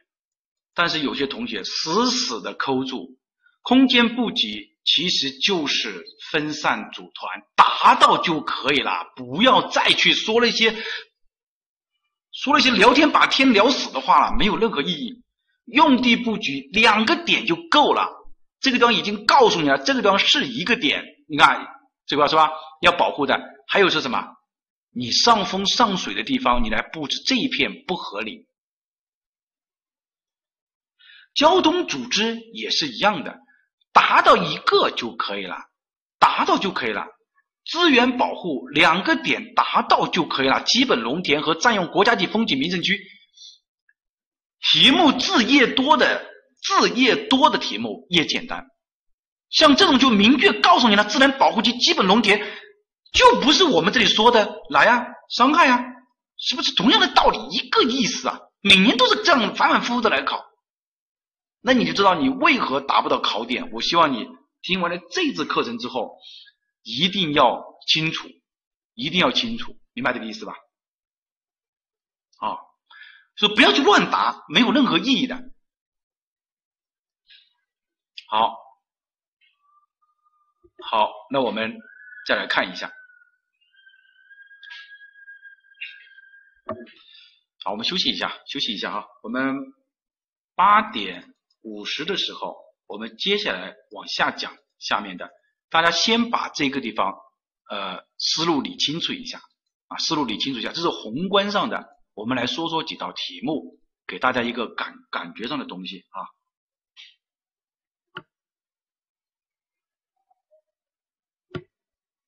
呃，接着再来讲哈。刚刚我看一下大家在朋友圈的聊天啊，大家今年都很欢，很欢乐就表示什么？心态比较好啊，心态好什么？就复习的效果就好嘛。好，我们开始上课啊。往往呢就有很多同学问这个备考指南的问题，就是如何备考啊？那个就呢给大家一一列了一下。第一是建筑学和风景园林专业的，要把重点放在这个地方，其实已经不能叫城镇体系规划。就应该叫这个国土空间规划啊，应该是这样说。只是说国土空间规划里面的什么呢？啊，却强调协调性的啊，当然它也有这个城镇体系规划在里面。那我们还是按照这个城镇体系规划规划条件、违法建设的查处，这两建筑学的优点是修规，但是也不要打偏了啊。这是第一个。风景园林呢，也没有做过城镇体系规划。也不知道规划条件和违法建设查处这两个，希望大家要加强。啊，第二个就是人文地理和资源环境啊，这两个专业呢，本质上呢可能没有做过实际的项目啊，缺点呢在哪个呢？弱点呢可能就在详细规划和违法查处。但是区域规划这两个专业也就是说城镇体系规划、区域规划这两个专业还是可以的啊。讲区域规划应该是比较比较猛，对吧？就是能谈出一大堆大道理出来。还有一个就是啊，其他的啊一些相关的啊，然后呢，我来说啊，呃，有这个地信的啊，地理信息系统的啊，去年有个计算机专业的，嗯，同济的一个啊，有个计算机的啊，考过了，考实务啊啊，地信的，还有就是土木的啊，那好没有办法啊，全面复习，全面复习啊，就是全面复习啊，只能这么说。其他专业只剩实务也是一样的，还是要复习法规和原理啊，报不报班无所谓啊，我一直是这样强调。但是呃，你自自己也一定要去复习。嗯，计算机搞啥不好，来搞规划啊，他是做大数据分析的。嗯，好，我们再来看啊，那么关于这个，同时就是说我们在整个报班的过程当中，我们要结合自己的科目的特点进行复习。当然，如果你报了前科，那就就全部复习就可以了。如果你只报了城乡规划实务一科，那么我们建议你要抓住，就是要还是要全面复习。当然，这种这种全面复习指的是你要抓住法规和原理的重点的内容。啊，第二点就是在考前多做真题，不要做任何的模拟题，只只看书啊。你肯定自己要去看书啊，要去了解新的，对吧？啊，要去了解新的啊。GIS 专业也是一样的啊，全程复习，GIS 也是一样的，全程复习。好，法规和原理哪些是重点啊？我的哥啊，第五章啊，第五章啊肯定是重点啊，城乡规划原理啊，第五章是重点。至于法规哪些是重点，那今年不好说啊。今年法规你看我都没讲教材了。那就是你要去理解啊，国土空间规划的那些内容。好，那么考前多做真题啊，这个地方要记住了。今年大家都是一样的，今年大家都是一样的，要加强国土空间规划知识的学习。好，我们来举例子吧，就是好，怎么来加强国土空间规划的学习？今天这节课我不知道我讲的怎么样，可能我讲的不是很好，我自我感觉哈。不是我讲课之前所要表达的那种那种程度，比如我前面我只是讲讲一下宏观的，一九年你所错过的和你所面对的情况是怎么样的。那么现在我们是二零二零年，在二零二零年讲这个实物的题型之前，我不想再依据去年一样就讲这个怎么做怎么做怎么背这个口诀，那个是老的套路，对不对？那我们新年有新气象啊，并且二零二零年是不平凡的一年啊，对吧？这句话应该是没有问题。所以，我们二零二零年我们就要来学习新的东西。怎么来学习？我们首先就要明确怎么做国土空间规划。实物我不管你怎么变，你本质上还是做国土空间规划，这个应该没有问题吧？所以我们在讲原理的时候，老师并没有完全的依据教材去讲，我是依据什么呢？我是讲一个实际项目去讲。你如何来设计路网？你如何来性质定位？你如何来预测城市人口的规模？如何来确定三基三线？那同样的道理，今年我们也是一样的。这个听原理的同学肯定就已经提前知晓了一些，但是侧重点不一样啊！不要觉得很啰嗦，侧重点不一样。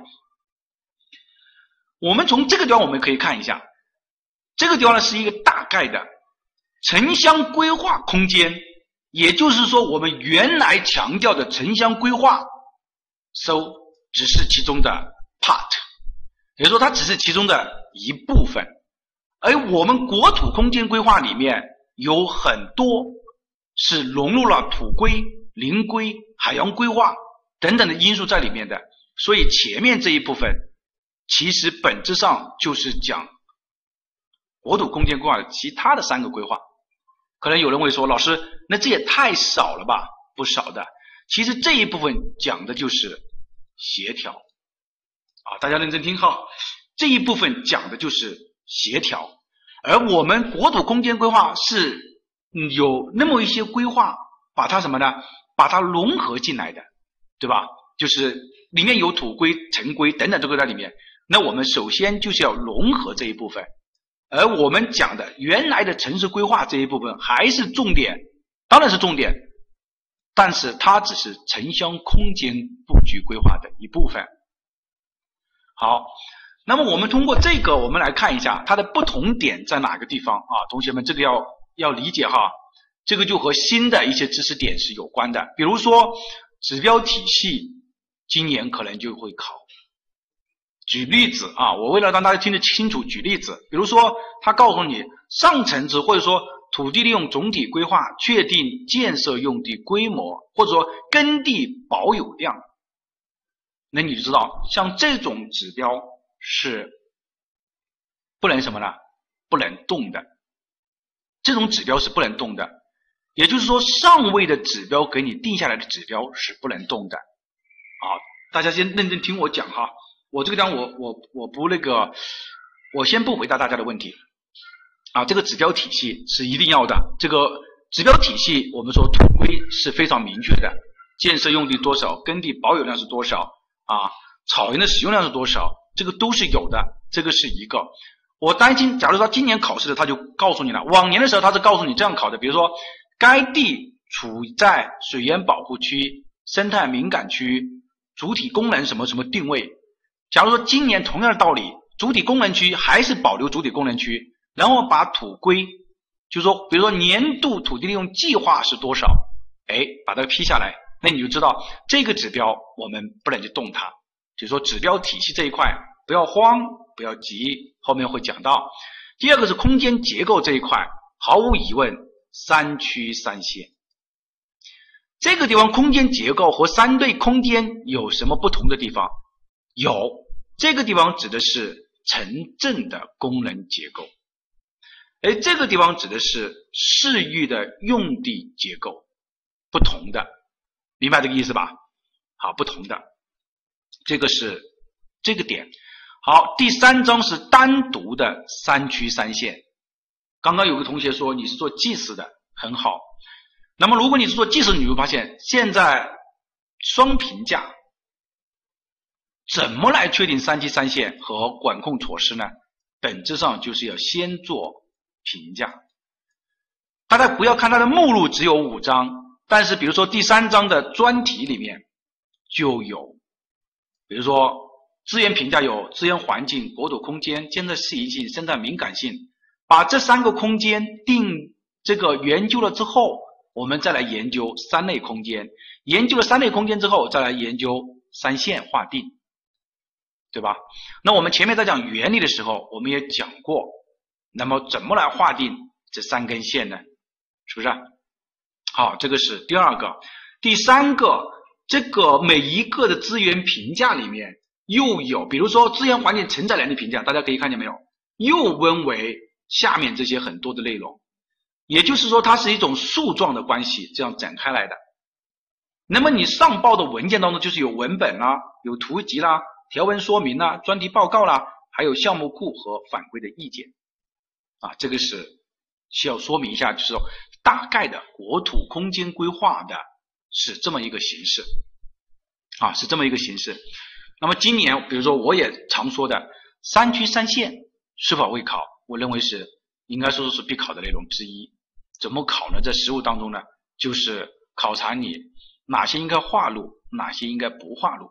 我最怕的就是说啊，当然这个是个人猜想啊。假如他让你评价一下，或者说是从让你从其他方面去这个说一下这个某一根线是否合理，这个就比较难了，对吧？就类似于这个这个相当于是一个专题一样的，但是我觉得这个不可能，因为因为你要做资源评价，对吧？你没有资源评价，所以你做不出来。那么做完了这个之后啊，先认真听，先认真听。做完了这个之后。三线出来了，三个空间也出来了，而我们城镇布局应该说就是在城镇空间，也就是城镇开发边界里面来进行来进行的，就城镇开发边界里面来进行的。好，那么城镇开发边界，就说那回到了城镇开发边界，那就回到了我们原来的城规的那一块的内容，土地管制啊、公共安全呐、控制线呐，比如说市县的划定啊等等这些。啊，还有一些重大的项目啊，这个相当于是近期建设规划的内容。好，那我们呃再来看啊，再来看，这个呢，就是说第一个大家要明白一下，这个国土空间规划说这么多到底是怎么样的？其实很简单啊，就这么一个道理啊，这个样子。好，我们接下来再来看，比如说举个例子啊，这个是典型的这个呃划定这个控制线的几张图啊，比如说这个地方你是属于示意的，比如说你这个用途规划图啊，大家先认真听哈，先认真听，不要慌啊，不要急，我们一步一步来，因为今年是改革之年嘛，大家对国土空间都很陌生。比如像这个，它就是属于啊这个我们说的城镇的开发的一个空间啊，城镇就三生空间嘛，生产、生活、生态嘛。我们把这个理解为什么？生产。那么这个地方呢？你看对应的这个线，大家是不是觉得啊很熟悉的这种线，对吧？是不是啊？哎，很熟悉的这个线啊，这样一步一步对应过来的。你先看到这个地方，好，先对应过来，看到这个地方，然后呢，这个地方也是一样的啊，对应过来。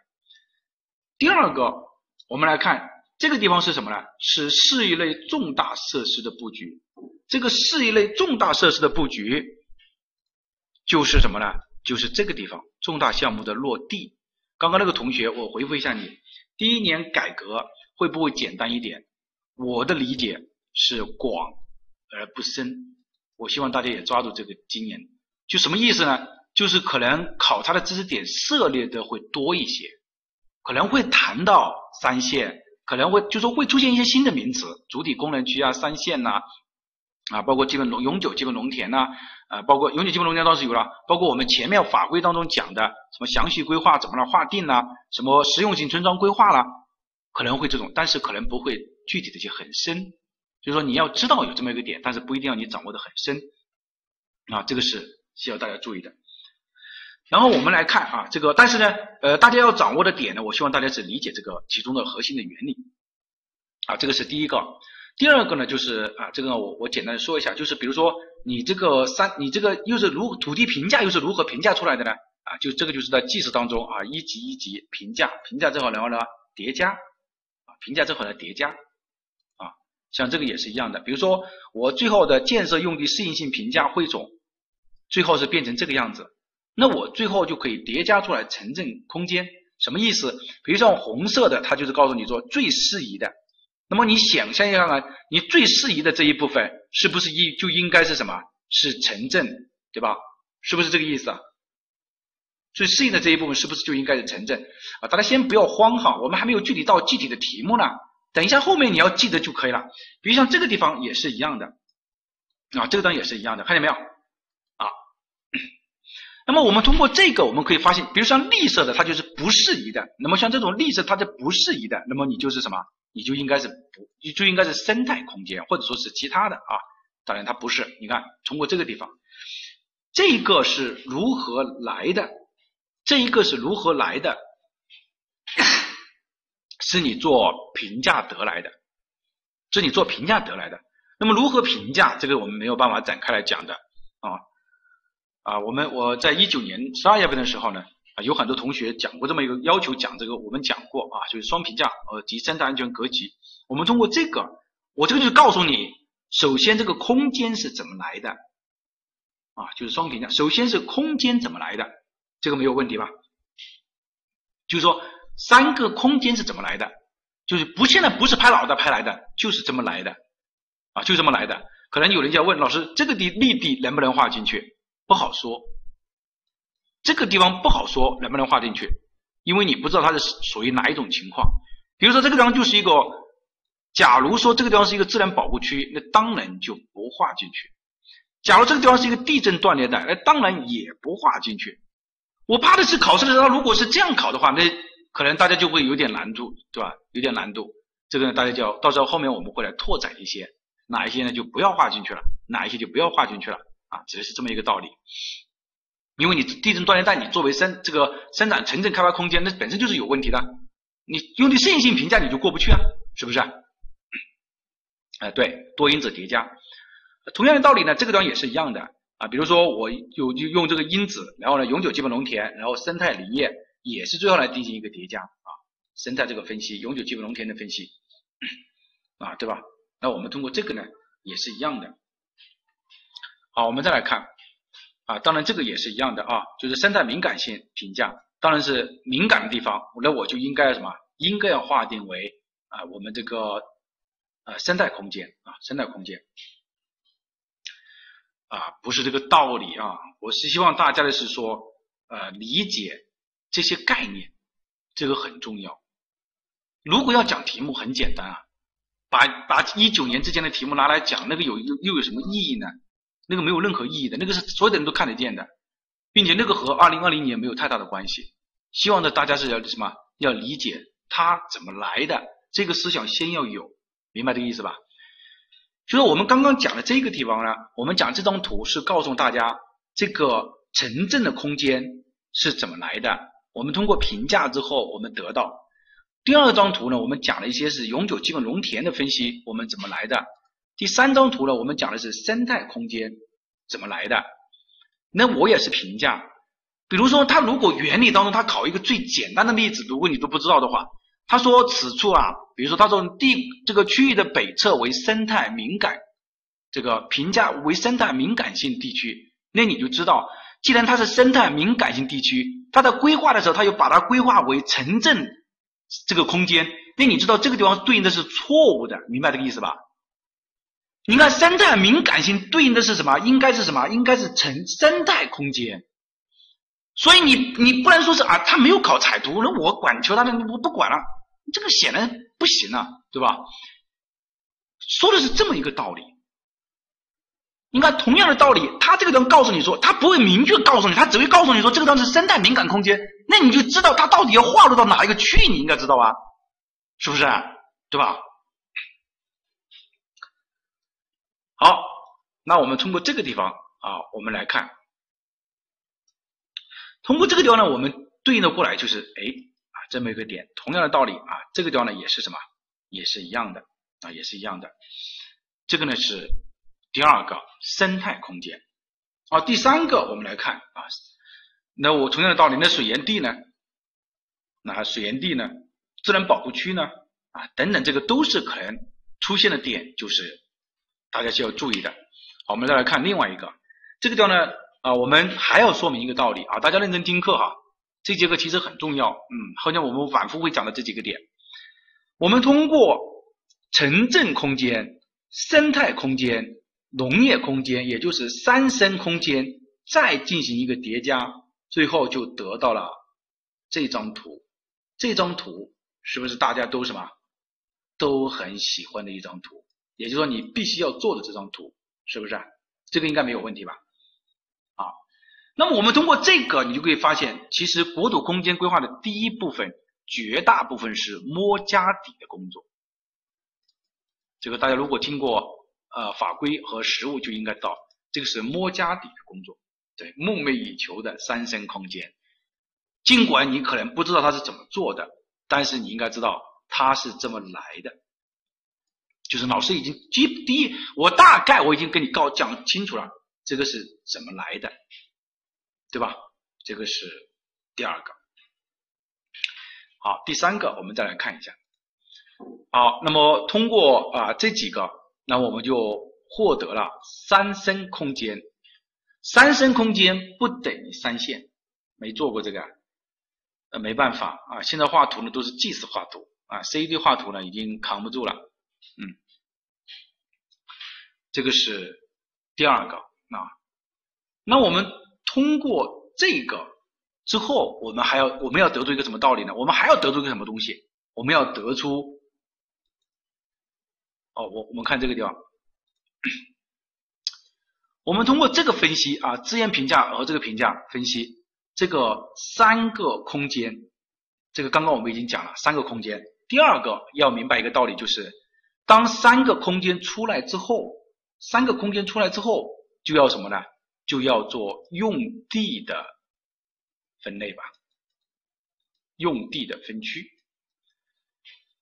好，我我我这么说啊，可能有可能因为我我可能觉得我讲过很多次了，但实际上可能还有一部分是实物的同学。这张图就是在原来的我们说的三个空间生产生活生态三个空间定了之后，比如说我三个空间定了，比如说我以在这个城镇空间来说，当我把城镇空间定了之后，我是不是要对空城镇空间要进行一个分区？就说我具体里面每一个用地到底是什么，是不是要分要要标明出来？就我我我既然我说它是一个城镇空间，但这个城镇空间里面的每一块用地，我是不是要把它标出来？对，那就是落用地就是前面说的落用途啊，落用途。好，那我们说国土空间规划的分类分区是按照八类或者是十五类来分的。如果说你是市域的，那么就按照八类来分；如果说你是县域的或者是区域级的，就按照十五类来分。也就是说，一些大的就分的要分的要粗略一点啊，说分为八类；一些小的呢，就要分为分的更细一点，分为十五类。山区和三线没有直接一一对应的关系，就是说不是直接一一对应，但是呢有迹可循。比如说，哎呀，这个。比如说生产生这个城镇空间里面可以有什么呢？有生态空间，也可以永久有基本农田，就是三线，就这么一个意思。好啊，不需要报，不需要报哈，先认真听吧，先认真听啊。我我从来没有说是你一定要去报啊，不存在的啊。这个呢是关于这么一个问题啊。我再来复述一遍，第一遍呢就是我们的评价，评价各个因子。最后呢，得到每一个空间，比如说生态空间啊，生产空间啊，啊生城镇啊，生产生活空间。当我们把这个叠出来之后，我们又通过这三张图叠出来什么呢？叠出来这一一个什么？一个我们说的三生空间的叠加的这个张图。当我们把三生空间叠加的那张图落完了之后，基本上就回到了。比如说你是属于原来的生态的，那么我们绝大部分就开始从林业规划那一部分去走，明白这个意思吧？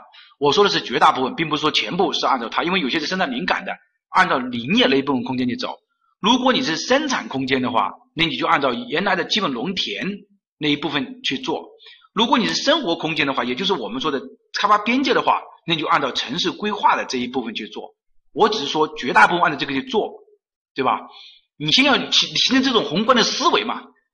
那么这样的话，其实本质上就分为了这么这么这么一个，是不是这个道理？这就回到了我们之前的说的那几个规划去了啊，说到那个之前的那几个规划去了。好，那我们再来看第二个，就是当我们把用地用地啊已经落就是分区分区了之后，我们就来落用地了啊。那用地，那我们就说，如果你在城镇开发边界内的话，就怎么；在城镇开发边界外的话，就怎么；在城镇开发边界里面又是怎么？好，这个呢就是关于总的国土空间规划的，就是这么来编制的，一步一步往下走的。就是这么一步一步往下走的。好，我们再来讲一下具体的。好，刚刚刚这个同学说的非常好，就是说，呃，编制指南还没有正式的发布，但是他发布了试行版，并且二零二零年国土空间规划县级以上的是要完成的，啊，县级以上是要完成的。刚刚我已经说过了，不要去怀疑他不去考国土空间规划，这个是绝对不可以的，只是说他考的比较浅。考的比较浅而已，啊，对，目前大家都是在做嘛，大家都很忙啊。我们来看一下啊，就是这个 国土空间规划的一个实际案例。第一步就是统一规划的基础啊，比如说统一年限、统一指标体系、统一的 啊，省级的正式发布了。我说的是市县级的哈。啊，统一的基础资料，统一用地分类啊。那么我们怎么来统一呢？比如说统一年限，你是二十年啊。统一指标体系，这个就是我们前面讲的啊，有一套指标体系。这套指标体系呢有两种，一种是预期性的，一种是一种是预期性的，一种是什么？以约束性的啊。约束性的呢不可以变动，预期性的呢可以变动。什么叫预期性的？比如说我规划人口啊，这种是预期性的。什么叫约束性的？比如说永久基本农田的保有量啊，耕地保有量水资源的总量，这个叫约束性的。第二个是统一基础数据，比如说我们现在都采用什么？呃，CDCS 两千，也就是大地坐标系，采用一九八五的国家高层，对吧？啊，这个它用的是三调的数据，啊，这个是统一的，是基础。第三个就是统一用地分类，统统一用地分类呢，大家现在都用的是国土空间规划的那个用地分类，啊，这是第二部分啊。第三部分我们就说，当把这些统一完了呢，我们就开展基础评价，啊，就是双评价和国土空间规划适应性的评价。当我们把这个评价做完了之后，做完了之后，大家就会发现，发现这个什么问题呢？核心其实还是在什么呢？在空间管制，啊，空间管制。那么怎么来定义空间管制？那么我们说就是三区三线和重大要素。可能很多同学问这个重大要素指的是什么？哦，你看我真的是太了解大家了啊！重大要素就比如说，你虽然这个三区三线你已经评价已经画好了，这个重大要素呢一般是尚未规划的确定的。举例子吧，比如说我这个三区三线已经划定了，但是我来了一条高铁，那这条高铁就属于重大要素，你要拿进去。你要拿进去，这个三这个尚未要素啊，指的是这么一个，比如说我突然上面安排了一个飞机场啊，就是个省省呃这个国土空间规划的这个省一级的，告诉你说这个地方建个机场，那么你就要把它什么放进去，这个指的是重大要素。那么当重大要素这个呃布置完了之后，那我们就呃就落点了哈，分区三升空间，然后分区引导，呃分区引导之后就进进进入专项规划了。那么你就进入专项规划、生态修复、土地整治、综合交通、公共设施、特色风貌啊、历史文化啊，这个呢指的是什么？指的是啊第二个啊，大家先我因为大家可能基础不一样啊，大家先认真听完，听完之后我再给大家总结啊，这三类空间啊也是一样的啊，三类空间。我们说不能像两呃这个嗯三类空间采用什么方法来划定啊？采用双评价的方法来划定。比如说这个是生态啊，这个是生活啊，这个呢是生产，大家可以看得到啊，这几个把它呃通过双评价把它搞定。搞定完了之后，我们同样的道理啊，这个有一个前期的一个如果你如何来工作这么一个问题。城镇开发边界内是否包括乡村建设用地啊？包括的啊，就是说它本质上没这个可能你没有听过原理，原理不是有一张图嘛，对吧？好，我们看一下这个啊，这个市县国土空间规划编制指南，还是给大家快速的讲一下吧。就是说摸家底，也就是说我们要把我们重要的内容要摸清楚来。就是我有哪些要素，基础啊，定基础，梳理重大的项目，评估因素，这个是摸家底，本质上其实就是双评价这一套了啊，评价双评价这一套。第二个就是定目标，定目标就是说你要理解你整个城市的定性是怎么定的，比如说城市的性质定位，城市的性质定位我们已经说了，不并不像在规划原理上我们已经讲过了啊，我我认为这个一定是一个考点。不再是像之前一样通过什么城镇体系规划什么来获得了，我们已经说过，通过是主体功能区来获得，通过资源禀赋来获得，对吧？这个已经和我之前的不一样了。然后呢，就是规划目标啊，这个是预测性的啊，战略，也就是说你要怎么区域协调，这个是第二点。第三点就是定格局。好，当我把家底摸了，我把整个呃目标定下来，我就定格局。所谓定格局，其实就是大家可以看一下这个地方就是什么，总体格局就是什么，就就是三根线嘛。总体格局就是三根线，对吧？而城镇体系规划当中，我们说了这个格这个目标，这个格局是什么？指的是我们的预测性的目标，预测性的格局啊。当格局也定了，那我们就是落用途，哪一块地用来做什么，哪一块地用来做什么，那么我们就按照分区和用途管制啊指南这一个去落用途。最后落完了用途之后，最后落完了用途之后，我们就强支撑，强支撑其实就是要素保护，比如说我自然环境要保护，生产空间要保护，公共设施、交通啊等等这些支撑，怎么来支撑我这个体系？还有一种就是什么？啊整治土地整治，当然我我们最后还有一个什么？就是监督平台。啊，对于这个地方啊，我我来把这个重新说一下啊，用自己的语言来说一下。第一个就是摸家底，摸家底的就是说进行一个双评价，就是把基础数数据、基础资料有哪些项目、人口目前有多少，这个呢做下来就是摸家底，明白这个意思吧？摸完了家底，本质上就是做双评价。那么我做双评价是为了什么呢？其实就是为了后面的定目标和定格局，因为定目标和主体功能区等等这个有关。然后我双评价，包括资源环境评价、开发适应性评价、三级三线的评价，就是为了把整个城镇的格局定下来。也就是大家刚刚看见的那张图，哪些地方是生产空间，哪些地方是生产空间，哪些地方是这个生活空间。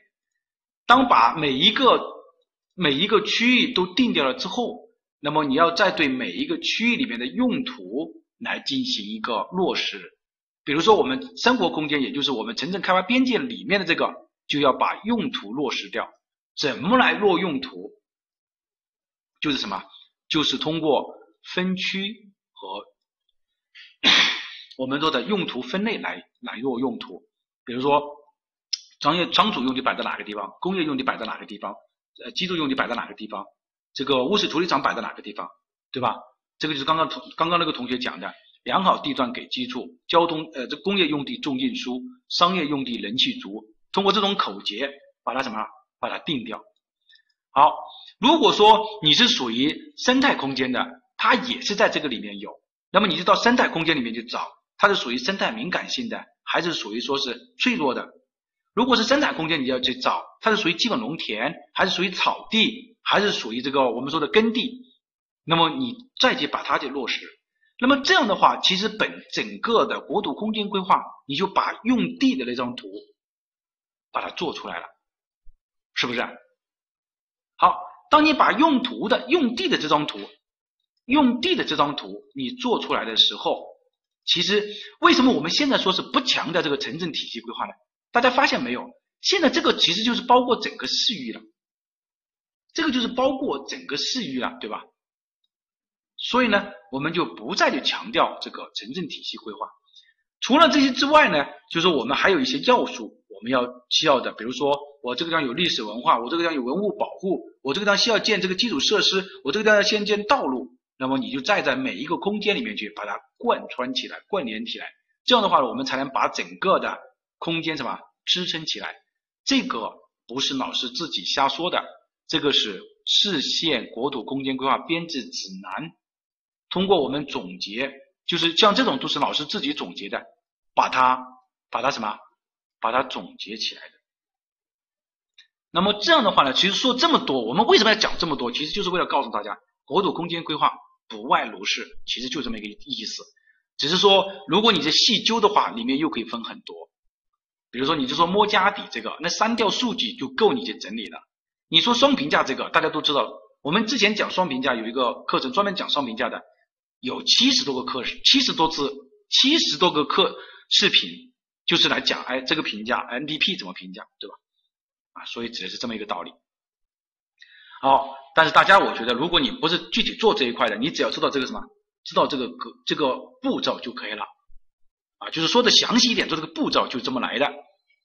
好，当这个做完了之后，我们就进入了另外一个，就是第四部分啊。就是我们第开口的第一就是城乡空间，城乡空间这个就大家比较熟悉了。那我们在讲原理的时候，我们把这张图每一个问题怎么来算的都已经给大家说了。所以什么？所以这张图你也就会做了。但这张图本质上就是什么呢？城镇开发边界，城镇开发边界，就是你城镇开发边界里面。像现在我们说了，为什么这个工业用地摆在这个地方？之前我们已经讲过了，人家的风向水流。为什么这个地方摆在摆的是居住用地，良好地段给居住，对吧？为什么这个地方摆的是仓储？我们也说了，仓储用地要什么？便于集散和运输。这个其实讲到这个地方，我们大概就把整个国土空间规划的框架给大家讲完了。这个很重要，非常的重要。啊，非常的重要，要不然后面老师如果拓展起来开始讲的话，可能你就不知道了。那我们现在就来拓展开来，开始讲国土空间规划的内容。好，有没有问题？有没有问题？啊，大家不要去听那种市面上什么什么中心那个什么评价，在那两天你就听了，基本上他就讲不出什么东西，并且那些根本就是讲理论，没有做过实际项目啊，不知道他讲什么。我之前我都觉得啊，有人给我看了啊，我觉得就是浪费时间。好，还是不太懂是吧？不太懂，我再给大家讲一下啊，这个不要急。今天其实课程就是讲了两部分，第一部分就是讲了一下一九年的实物出现的问题，以及我们的一个核心原则，就是为什么达不到考点，这个要贯穿到我们整个讲课的内容当中去的。第二个就是讲国土空间规划的框架，非常的重要啊，我再来给大家讲一遍啊，没关系啊。呃，大家不要担心课时的问题，这个课时不是问题的，课时不够我们就加嘛，这有什么了不得呢？对吧？好，我们来看一下，其实刚刚老师讲了这么多啊，这个是讲框架啊，框架讲这么多啊，先认真听。我之前说的原理的那一部分讲的，就是第四部分，就是城镇开发边界，也就是我们说的城乡规划这一部分。我们在讲原理的时候已经讲得很清楚了，仓储用地摆在哪个地方，水利要摆在工业用地摆在哪个地方，为什么是这样摆的？道路到底是几块板？人口一车怎么样？对吧？这个已经说得很清楚了。那么就是说，到了你熟悉的内容，这个第一部分不变。第二部分我们来看，就是关于三类空间的。三类空间是怎么来的？老师刚刚不是讲了吗？对吧？通过这么一个因素，一个因素，一个因素，就要把它评价评价出来的，不是拍脑袋拍出来的。哎，这个地方应该要盖生态敏感区，那么它就是属于生态空间。这个地方我们发现它是适宜最适宜建设用地的，那么它就是建设用地空间，对吧？所以这个是三生空间的这个问题。好，第二部分呢，我们说的指标和发展定位，大家现在来看的话，你就发现它就是什么呢？摸家底和什么呢？定目标啊，对吧？就是摸家底定目标啊。第二部分看见没有？对吧？那第三部分就是格局和什么呢？和用途啊。第三部分就是格局和用途啊。第四部分就是我们说的支撑体系这一块啊。如果大家如果你能理解到这一部分的话，那么。其实那个编制指南就很简单了，对吧？编制指南就很简单了。那么现在你要问的是说，老师，假如说我现在要做这个国土空间规划，我是怎么来摸这个家底呢？我们已经说了，三调的数据，对吧？三调的数据，统一的坐标体系，这个是会给你的。那我如何来定这个指标体系呢？是尚未规划给你的，叫约束性指标。比如说耕地保有量，你能建多少建设用地？这个是上面的规划给你的。如果今年考试他考到了说尚未规划定义该市为什么什么的，那你就知道它的耕地保有量是有问题的，你就一定不要不要去侵占它的耕地保有量。所以这个叫什么呢？约束性指标，而预期性指标是你什么？你自己算出来的。比如说人口总量要多少？那你知道，哎，这个是我什么？我算的这个叫预期性的指标，预期性指标可以调的。第三个就是空间结构，这个空间结构不是下面的空间结构，这个空间结构指的是，比如说我这个地方有重点镇，我这个地方是中心城区，我这个地方是什么啊？矿业这个矿产，指的是这么一个结构。也就是说，摸家底定目标，定摸家底定目标之后，然后我就来对它进行一个什么评价喽？怎么评价？比如说这一块，我们最后评价下来，发现它是什么？它是生态敏感的，那么它就作为什么生态空间。好，第二块，我这个地方不一定说完全的对号，你不要来，就是说你不要来这个说老师这个怎么怎么不完不严谨哈。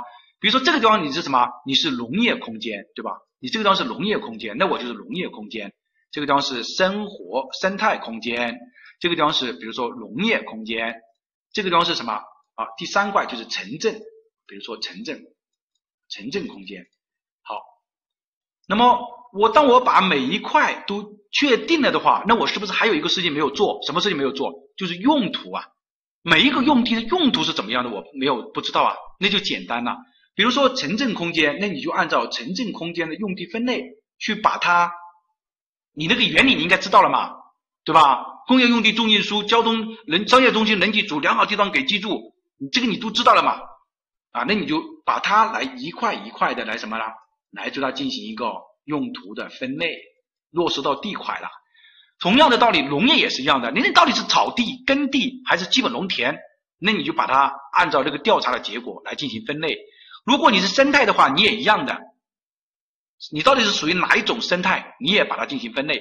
这样的话，整个国土空间规划应该说绝大部分就我框架就已经完成了。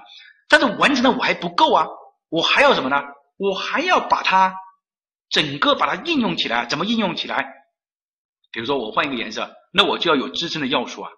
我路网是怎么走的，对吧？我路网是怎么走的？啊，我生态土土壤土地整治又是怎么来做啊？也就是说，城市的用地管制、公共安全和规划、控制线的划定。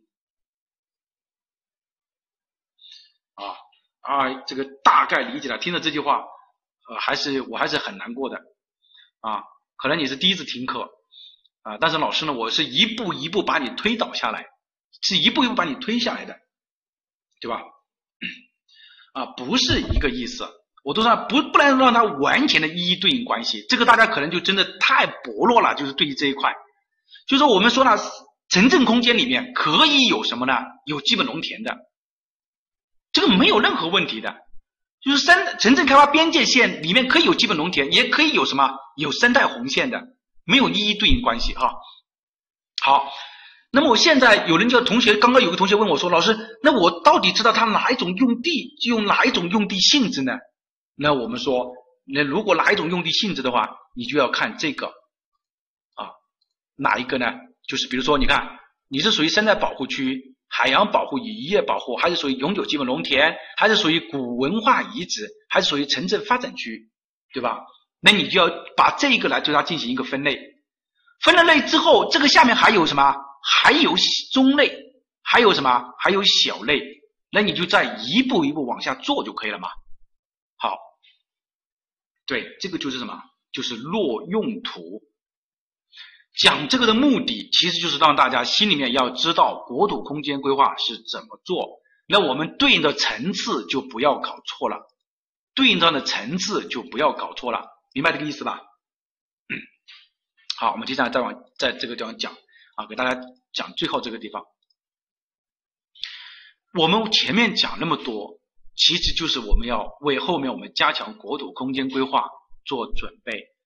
当我讲到主体功能区、城镇开发边界、生态保护红线、永久基本农田的时候，你就应该知道它是在哪一个地方呢？在定格局这个层面来做，定格局这个层面来做。当我说到开发目标的时候，你就应该知道它是在哪一个层面呢？定目标这个层面来做，明白这个意思吧？我为什么要让你说这个意思呢？比如说，你看像这种什么生态红线保控制、自然保什么耕地保有量、永久基本农田的面积、用水这个指标的下达，你就应该知道哦，原来这个是属于有一些是属于约束性的指标。那么你要知道是属于上位规划会给的，也是一种目标，也是一种目标。好，包括后面我们前面讲的这一部分，大家发现没有？什么重大基础设施、公共服务设施，就是支撑的这一块，强支撑的这一块，强支撑的这一块，明白这个意思吧？强支撑的这一块。好，那么我为什么要这样讲呢？那么就是因为这一部分就是宏观性的，我不去为什么我说城镇体系规划我。不会再去像去年那样去讲城镇体系规划，而会直接来讲省级国土空间规划审查的要点，就是因为这一部分就是相当于是我们前面的城镇体系规划的概念，因为它现在是整个权益了嘛。那么我们它这个地方是它的审查的要点，也必然就是你编制的重点。如果是你编制的重点的话，也必然就是你考察的重点，而这个重点不是我老师在这里说的，是什么？是自然资源部发的文件当中明确规定的。要不然你就这样来说这一二三四五六七八这几个指标，你根本就不知道它是什么意思。那么下一节课我们就着重来讲，讲什么呢？讲省级，就是说城镇体系规划编制的重点。我们也会以案例的形式，也老师也会告诉你，他大概如何来考试。这个才是你听课的目的，要不然你听课你跑来听什么？听我在这里吹散牛吗？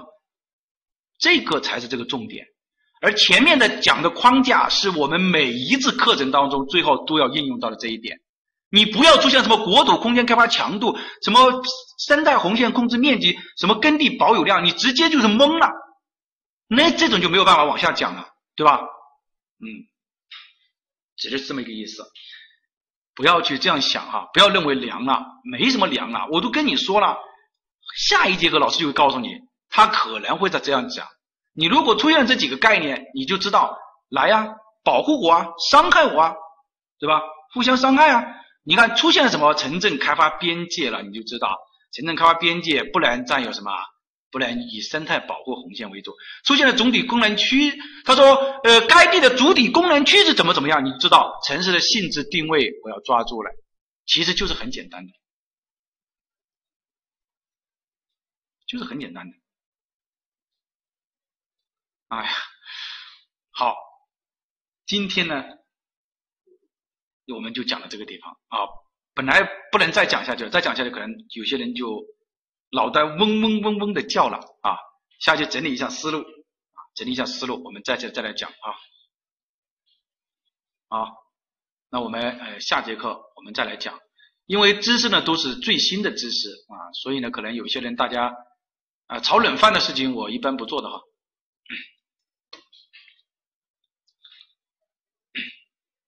好。啊，听得很通透是吧？讲得很好，好，谢谢哈，谢谢认可。那我们今天就讲到这个地方，大家回去呢，呃，再来考一下。下一次课我们就讲的是城镇体系规划，但是不是说真的讲城镇体系规划，而是讲国省级的国土空间规划。大家可以去找一下这个文件，或者大家也可以去看一下啊，我们发在群里面的那个国土空间规划规范及技术汇编那个东西很重要啊，那个是我们精心整理的。好。就到这个地方啊，谢谢大家，谢谢大家。